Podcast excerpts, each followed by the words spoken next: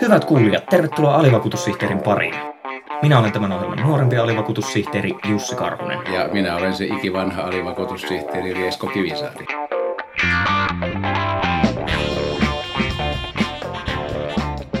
Esko, eikö silloin vanhalla työeläkemiehenä eläkevarassa koskaan syyhyttänyt ajatus siitä, että mihin kaikkeen näitä eläkevaroja voisi oikein käyttää? Totta kai se aina mietitytti ja ehkä niin kuin tänä päivänä voisi miettiä sitä, että pitäisikö eläkevaroilla pelastaa maailman ilmastonmuutokselta. Siihenhän nyt varmaan tarvitaan rahaa kovasti. Alivakuutussihteerissä tänään aiheena ovat eläkeindeksit ja se, miten realistisia niihin liittyvät vaatimukset oikeastaan ovat.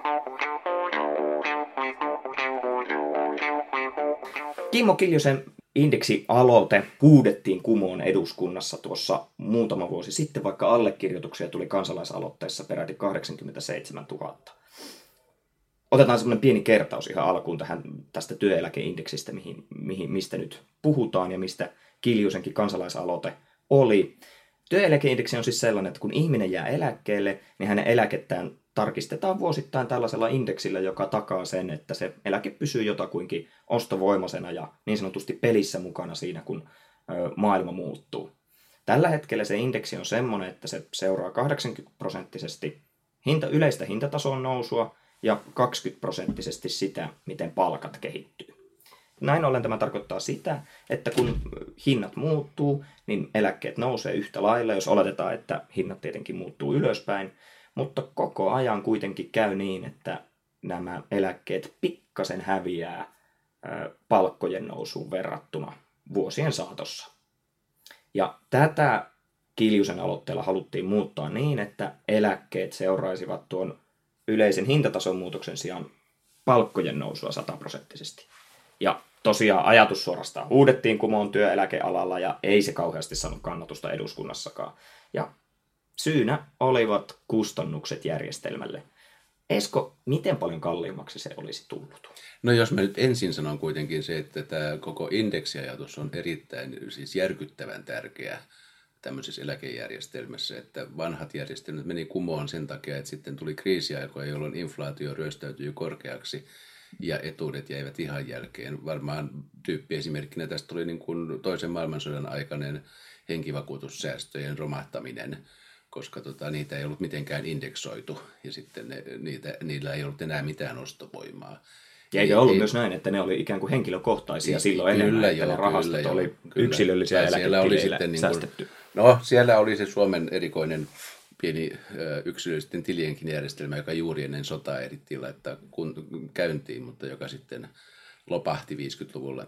Mutta joka tapauksessa se, että on tärkeää, että näiden eläkkeiden ostovoimasta pidetään huolta, mutta se ei ole niin kuin vailla kustannuksia. Eli jos nyt sitten siirryttäisiin tähän Kiljusen esittämään indeksiin, niin joko pitäisi maksua nostaa heti 6%, taikka sitten käytettäisiin eläkerahastoja, jotka loppuisi noin vuonna 2060, ja sen jälkeen maksutaso pitäisikin korottaa 38% palkoista, jotka molemmat on aika epärealistisia ajatuksia. Nämä on mahdottoman kuuloisia summia, että 38% palkoista, nyt tällä hetkellähän maksutaso on 24,4 ja siitä työntekijän osuus on vähän reilu 6, suurin piirtein iästä riippuen 6-8% riippuen siitä, mikä ikäinen työntekijä on ja loput on sitten työnantajan maksettavana. Mutta jos se nousisi yhtäkkiä 14%, niin tämähän tarkoittaa sitä, että meillä ei käytännössä olisi enää verotusvaraa hirveästi sitten muissa asioissa. Nykysäännöillä siitä puolet menisi siitä 14% työnantajalle, puolet työntekijälle.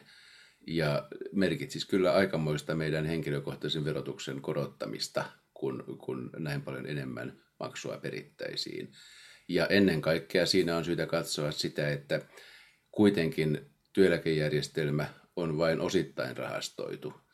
Eli tarvitaan nuorempia työssä olevia maksamaan niitä eläkkeitä, jotka nyt ovat maksussa.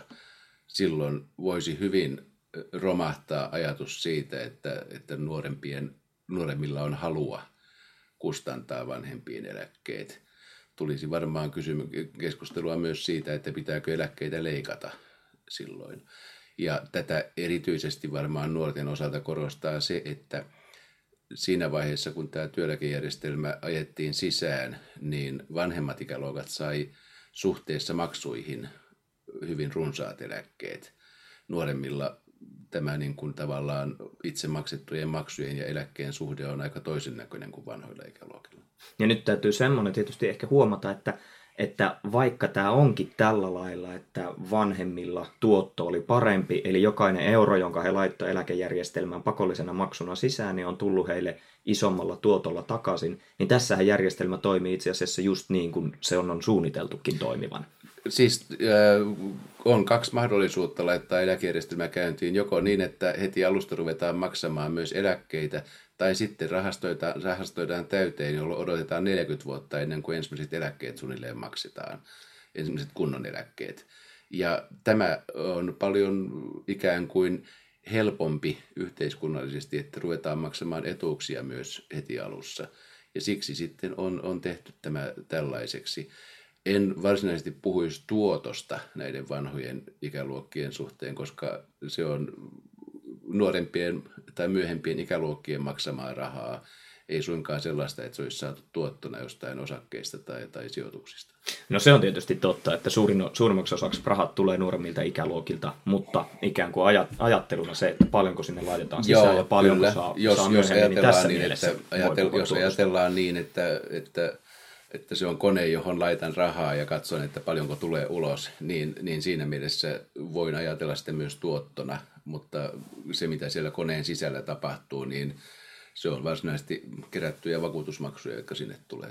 Tästähän on jonkun verran tällaista ikäluokkien välistä vertailua olemassa. Ismo Risku Eläketurvakeskuksesta julkaisi muutama vuosi sitten tällaisen tutkimuksen ETK:n alla, jossa oli just vertailtu tällä lailla eri ikäluokkia, että minkälaisen tuoton he saa. Tänä keväänä tuli 2018 helmikuussa tuli Etlalta myös tämmöinen englanninkielinen paperi, jossa vähän samaan asiaan pureuduttiin. Ja tästä sen suurin piirtein ne luvut oli tämän tyyppisiä, että 40-luvun alkupuolella syntyneet, he saivat ehkä tämmöisen 6,5% tuoton, ja kun taas sitten nytten tasoksi tuleville sukupolville ja mun noin 30 ikäisille ihmisille, niin tasoksi vakiintuu noin 2,3% suurin piirtein. Joo. Naiset saa vähän enemmän tässä suhteessa, kun elävät pidempään kuin miehet, eli siinä mielessä naisilla se tuotto on tietyssä mielessä parempi. Eli jotain tällaista vertailua sen suhteen, että kelle eläkejärjestelmä on niin sanotusti parempi diili ja kelle ei, niin on olemassa. Mutta tässä vaiheessahan sitten aina nostetaan myös esiin se kortti, että no hei, että ne suuret ikäluokat, jotka saavat tästä järjestelmästä tosi paljon, niin he on myös rakentaneet tämän koko hyvinvointiyhteiskunnan ja koulutuksen ja sosiaaliturvajärjestelmän ja tämän tyyppiset asiat ja maksanut niistä aikanaan veroja aika paljon. Ja tässä vaiheessa sitten yleensä se semmoinen mittaaminen, että kuka on mitäkin saanut ja muuten, niin se semmoinen, sen mittaaminen ja laskeminen on perin vaikeaa. Joo, sitä ei Suomessa varmaan ole edes yritetty laskea tarkkaan. Muualla siitä on jonkunnäköisiä arvioita. Ja se on siis kokonaisuutena sitten, tämän hetken nuoret saavat paljon valmiimman yhteiskunnan, paremman koulutuksen. Toisaalta joutuvat sitten maksamaan vanhempien ikäluokkien eläkkeitä. Eli sitä on vaikea sanoa sitten, että mikä se sitten reilusti olisi. Mutta siis se, että kun puhuit noista tuottoasteista, jotka kuulostaa aika dramaattisilta, niin sekin on juuri sitä järjestelmän sisäänajon vaikutusta. Ei sitä, että nykyään saadaan parempia tuottoja rahastoille kuin aikaisemmin. Eli silloin, niin nyt puhutaan siis eri tuotoista sinänsä, että nyt ei puhuta siitä tuotosta, joka tulee henkilölle. Silloin 70-80-luvulla, kun elettiin niin sanottua takaisinlainauksen aikaa, jolloin 80% eläkevaroista oli lainattu muodossa tai toisessa takaisin työnantajille, niin silloinhan eläkerahastot reaalisesti menettivät koko ajan, koska se korko, mitä perittiin lainoista, oli alle sen, mitä inflaatio välillä oli. Ja siinä mielessä niin kun nykyisellään, kun saadaan korkeaa reaalituottoa, saadaan toki järjestelmään ja rahastolle parempaa tuottoa kuin aikaisemmin. Mutta juuri tästä sisäänojovaiheen ja nykytilanteen muutoksesta johtuu se, että tuossa puhumassasi tuotossa luvut näyttävät erilaisilta.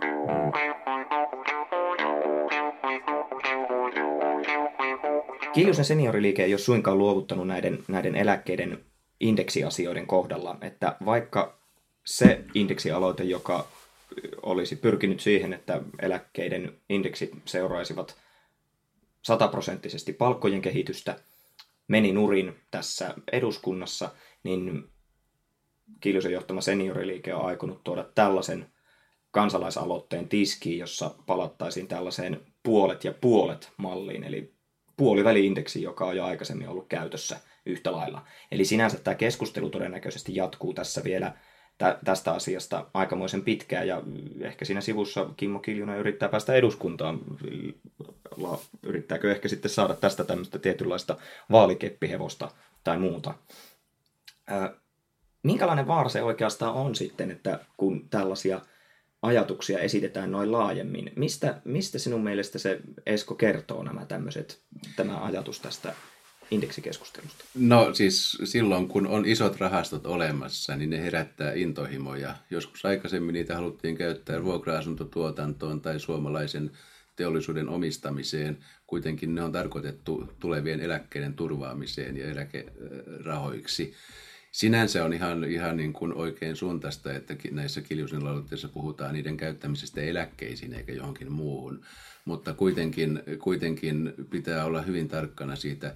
Nyt en tiedä, että ETK:ssa olisi vielä laskettu näiden uusien kaavailujen mukaisia laskelmia, mutta veikkaan, että siinä tulee semmoinen noin puolet siitä, mitä aikaisemmissa vaikutuksissa on kuvattu joko maksun nousuna tai rahastojen rapautumisena. Näissä puheissa on esillä ja puhutaan sitä, että indeksimuutoksella torjuttaisiin eläkeläisköyhyyttä. Minusta tämä on sinänsä tärkeä aihe. Eläkeläisköyhyydestä on hyvä puhua. Mutta työkaluna indeksin muuttaminen on ihan väärä työkalu, osuu todella pahasti harhaan ja on kallis. Eikö siinä käy sillä lailla, että oikeastaan jos indeksiä muutetaan, niin ne, joilla ehkä jo ne eläkeläiset, jotka ovat jo hyvin toimeentulevia, saavat entistä enemmän? Totta kai näin jopa tyhmempi alivakuutussihteeri laskee asiaan. Kyllä, eli siis toisin sanoen, tässä ei ehkä olekaan suuresta eläkepopulismista kyse, koska nyt niin kuin voidaan ajatella, että tällä indeksimuutoksella rikkaat rikastuvat ja köyhät eivät niinkään. Siis tai suhteellisesti tilanne säilyy samanlaisena, mutta joka tapauksessa monikaan eläkeläisköyhä ei nouse tilanteessaan sillä tavalla paremmaksi, että huomaisi oikeastaan mitään. Aivan. Mutta sen sijaan sitten taas monilla muilla, joilla eläkkeet ovat hyvätasoisia, niin tuleekin entistä kovempi sade tilille. Mm-hmm. Eikö nämä pikkasen vaarallisia ajatuksia, kun mä mietin itse tällaisen nuorena ihmisenä, joka näitä eläkkeitä aika pitkälti maksaa, että eläkeläiset kauhean vähän tuntuvat ajattelevan sitä, että kuinka pitkälle minun pinnamaksajana venyy maksaa näitä maksuja. Kyllä, nämä senioriliikkeen avaukset ja aloitteet ovat kyllä märkä rätti nuorempien sinun kaltaistesi naamalle. Eli siinä mielessä ne ovat hyvin edesvastuuttomia.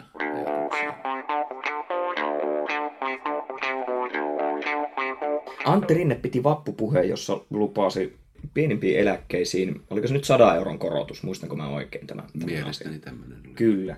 Ja no sehän tietenkin niin kuin nosti pientä myrskyä. Millainen realismi siinä oli taustalla sinun mielestäsi? Ensinnäkin tietenkin voi sanoa, että siinä puhutaan ihan järkevästä ja oikeasta ongelmasta, eli pienempien eläkkeiden korottaminen on keino puuttua eläkeläisköyhyyteen. Mutta se, että siinä semmoista populismin makua oli siinä, että sitä ei kauhean selvästi avattu, että ketä se oikeastaan koskisi, miten se rahoitettaisiin, onko se työeläkejärjestelmän varoja vai onko se valtion varoja. Eli se on siinä mielessä puolivalmis esitys varmaankin. Poliittinen heitto, mutta olihan tämä nyt kuitenkin niin kuin tietyssä mielessä fiksumpi kuin mitä Kiljusen ehdotus. No se ei paljon vaadi, mutta se oli siis paljonkin fiksumpi tietysti kuin Kiljosen ehdotus, joka ei mitenkään eläkeläisköyhyyttä vähennä, mutta ihan oikeaan asiaan puuttumista. Tässä, mitä mä mietin sitä ajatellessani, että niissä jälkipuheissa tämän Rinteen vappupuheen jälkeen oli jonkinnäköisiä heittoja siitä, että tämä saattaisi tulla kuitenkin valtiovaroista tämä 100 euron eläkelisäys. Ja tämä oli mun mielestä vähän semmoinen ikävän kuuluinen ajatus, että valtiovaroista ryhdyttäisiin maksamaan jonkinnäköistä kompensaatiota näille pienemmille eläkkeille. Ja nyt kuitenkin mä vähän ajattelin, että tässä oli menossa ikään kuin puurot ja vellit sekaisin. Eli kun työeläkevarat on kuitenkin ollut työeläkemaksulla kerättyä rahaa, joka on periaatteessa ollut erillistä rahaa valtion verorahoista, ja nyt sitten, jos näitä alettaisiin sotkea keskenään, niin mä jotenkin näen, että tässä olisi tämmöinen Pandoran lipas avautumassa. No ensinnäkin tietenkin pienemmissä eläkkeissä suuri merkitys on kansaneläkkeellä ja takuueläkkeellä, ja sitten siis pienituloisille eläkkeille asumistuella on iso merkitys. Ja siis kansaneläke ja takueläke on valtiovaroista maksettuja. Että tässä on niin kuin kysymys just siitä, että mitä oikeastaan ihan tarkemmin ajatellen se ehdotus merkitsi. Ei sinänsä välttämättä, jos se nimenomaan kohdistuisi kansaneläkkeeseen ja takueläkkeeseen, niin se on ihan loogisesti silloin valtion asiaa. Mutta se on sitten toinen kysymys, että sitä niin sanottua jakovaraa valtion taloudessa ei ihan suuresti ole ollut. Mehän ollaan nyt laman jälkeen päästy vasta suunnilleen siihen, että valtion talous on edes jossain mielessä tasapainossa, ettei ainakaan kauheasti enää velkaa oteta lisää. Niin että mistä se sitten valtiovaroinakaan sitten otetaan? Toivottavasti ei ainakaan sillä ajatuksella, että sitten koulutusleikkauksia tehdään lisää, että saadaan tämän 100 euron korotusrahoita. Yksi semmoinen iso vaikeus tässä kokonaisuudessa on, että puhutaan kohtuullisen pitkästä aikavälistä ja eläkerahastoista, ja sitten vieressä pyörii inflaatio. Eli se, että eläkerahastot sinänsä kasvaa, ei välttämättä vielä kerro mitään. Parempi kysymys on se, että kasvavatko ne vielä inflaation jälkeen. Ja kun otetaan inflaatio huomioon, niin silloin jonkunnäköinen eläkerahastojen kasvu ei itse asiassa vielä ole mitään kasvua. Niin onhan se ihan ymmärrettävä asia, että jos siellä on kauhean mälli rahaa ja ei ole täysin selvää se, että minkälaisella aikavälillä niitä ajateltiin käyttää ja onko niitä tarkoitus ikään kuin imeä kuiviin jossain vaiheessa, mikä ei suinkaan ole tarkoitus, että me ainakaan niin kuin nykyisen ajattelun mukaan, että me jossain vaiheessa niin sanotusti vedettäisiin ne rahastot täysin nollaan, niin kyllähän tämän tyyppisiä ajatuksia varmasti tulee. No siis nyt siitä, että onko ajatusta, miten rahastot käytetään, niin itse asiassa sehän on, koska meillä on tämä työeläkejärjestelmä tai yksityisen puolen työeläkejärjestelmä perustuu vakuutusperiaatteeseen ja henkilökohtaisella tasolla laskettuihin rahastoihin. Niin kyllähän se kertoo sitä, että on ihan selvä käsitys ja suunnitelma siitä, että miten ne rahastot maksetaan pois ja kenelle ne kuuluvat. Joo, että sitten kun tämä on kuitenkin suunniteltu, että tämä ei lopu johonkin ajankohtaan tämä järjestelmä, vaan että tämä jatkuu niin kauan kuin me täällä työtä teemme niin, ja elämme, niin silloin kyllä niin kuin rahastoja on jatkuvasti olemassa, mutta ne on ositettu kuitenkin nuoremmille ihmisille. Kyllä, ja se, että rahastossa on kuitenkin koko ajan olemassa sekä vanhaa että uutta rahaa. Että periaatteessa siellä on olemassa koko ajan sekä sellaista rahaa, joka on todellakin niiden eläkkeellä olevien maksamaa noin suurin piirtein, mutta sitten myös sellaista rahaa, joka on sinne koko ajan töissä olevia ikäluokkien tuomia. Että se on tietyssä mielessä, ehkä voisi verrata, eikös viskiä tai jotakin nyt tämmöisiä hienoja alkoholijuomia tehdä sillä lailla, että laitetaan päälle tuoreempaa ja otetaan pohjalta vanhempaa pois. Tällä lailla, että siellä tulee tietyssä mielessä semmoinen mikstuura, on joukossa uutta ja vanhaa koko ajan matkassa. Taidat olla näitä sekoitetun viskin miehiä, että kyllä kai niin kuin single malt miehet juovat sellaista, jossa tuota laimennusta ei ole. Minä olen vähän huono asiantuntija tässäkin asiassa. Joo. Kyllä sitä iän karttuissa huomaa, että viski on parhaimmillaan, kun se on yhden maltaan viskiä. Kuule Esko, me ollaan oltu tässä nyt pitkään tauolla. Oikeastaan tämän niin sanotun sulamaan ajan, kesäajan, nämä nuoret talouskurut on pitäneet tätä FA-podcast-paikkaa hallussaan ja haastatelleet muun muassa Nalle Valruusia ja Olli Reeniä. Niin mitäpä kuule veikkaat, että minkälaiset on ollut nämä kuulijaluvut tähän meidän kunniakkaaseen alivakuutussihteeriin verrattuna? No näin ulkosuokintakauden päättyessä voi tietenkin sanoa, että ymmärtääkseni nämä nuorukaiset on saaneet parempia kuulijalukuja, mutta mehän ei ole tässä tähdättykään suuriin kuulijalukuihin, vaan kuulijoiden laatuun. Aivan. Täytyy nyt tarkentaa tässä näin, että nuoret herrat ovat olleet noin 3 kertaa houkuttelevampia ja kiinnostavampia kuin me. Mutta eihän se, onhan se nyt mediaseksikästä, kun nuoret sällit puhumassa nimekkäiden vieraiden kanssa kiinnostavista talouden ilmiöistä, niin totta kai vakuutus ei vaan näyttäydy valitettavasti samanlaisena tässä suhteessa. Että niin kuin, turvallisuudesta on tietyssä mielessä vaikea tehdä seksikästä, vaikka nimenomaan vakuutuksessahan on tämä turvallisuus se keskeinen pointti. Ja mä oon aina jotenkin miettinyt, että no hei, hyvänen aika, renttuihin voi rakastua kaikin puolin, mutta kyllä sentään semmoisen jämptiin ja luotettavan ihmisen kanssa kannattaa kuitenkin perhe perustaa. Ja tätä mä oon miettinyt, että vakuutusalan ytimessä on riski ja sen hallinta. Siis kuinka seksikästä se on? Ikään kuin tämmöinen palomies, joka on... Palomiehiähän eikö niinku kuolata sen takia, että se on tämmöinen tulta ja vaaraa päin ryysivä jalosoturi, joka tarjoaa sitten vaaraa vasten turvaa ja pelastaa ihmiset ja hätää kärsivät ja on sen takia niin kuin seksikäs. Samalla lailla mun mielestä nainen, joka ajaa moottoripyörällä, niin kyllä siinä on kuumuutta, koska vaara-elementti on tämä ärjyvä moottoripyörä ja sitten tämä moottoripyöräkuski, nainen, joka hallitsee nämä moottoripyörän satapäiset voimat aivan tuosta noin vaan. Tämä on mun mielestä tämä kontrasti, mikä tässä on. Mun mielestä se on hieno juttu ja vakuutuksella olisi kaikki mahdollisuus olla tämmöinen niin kuin jing ja jang ja hunaja ja suolakurkku.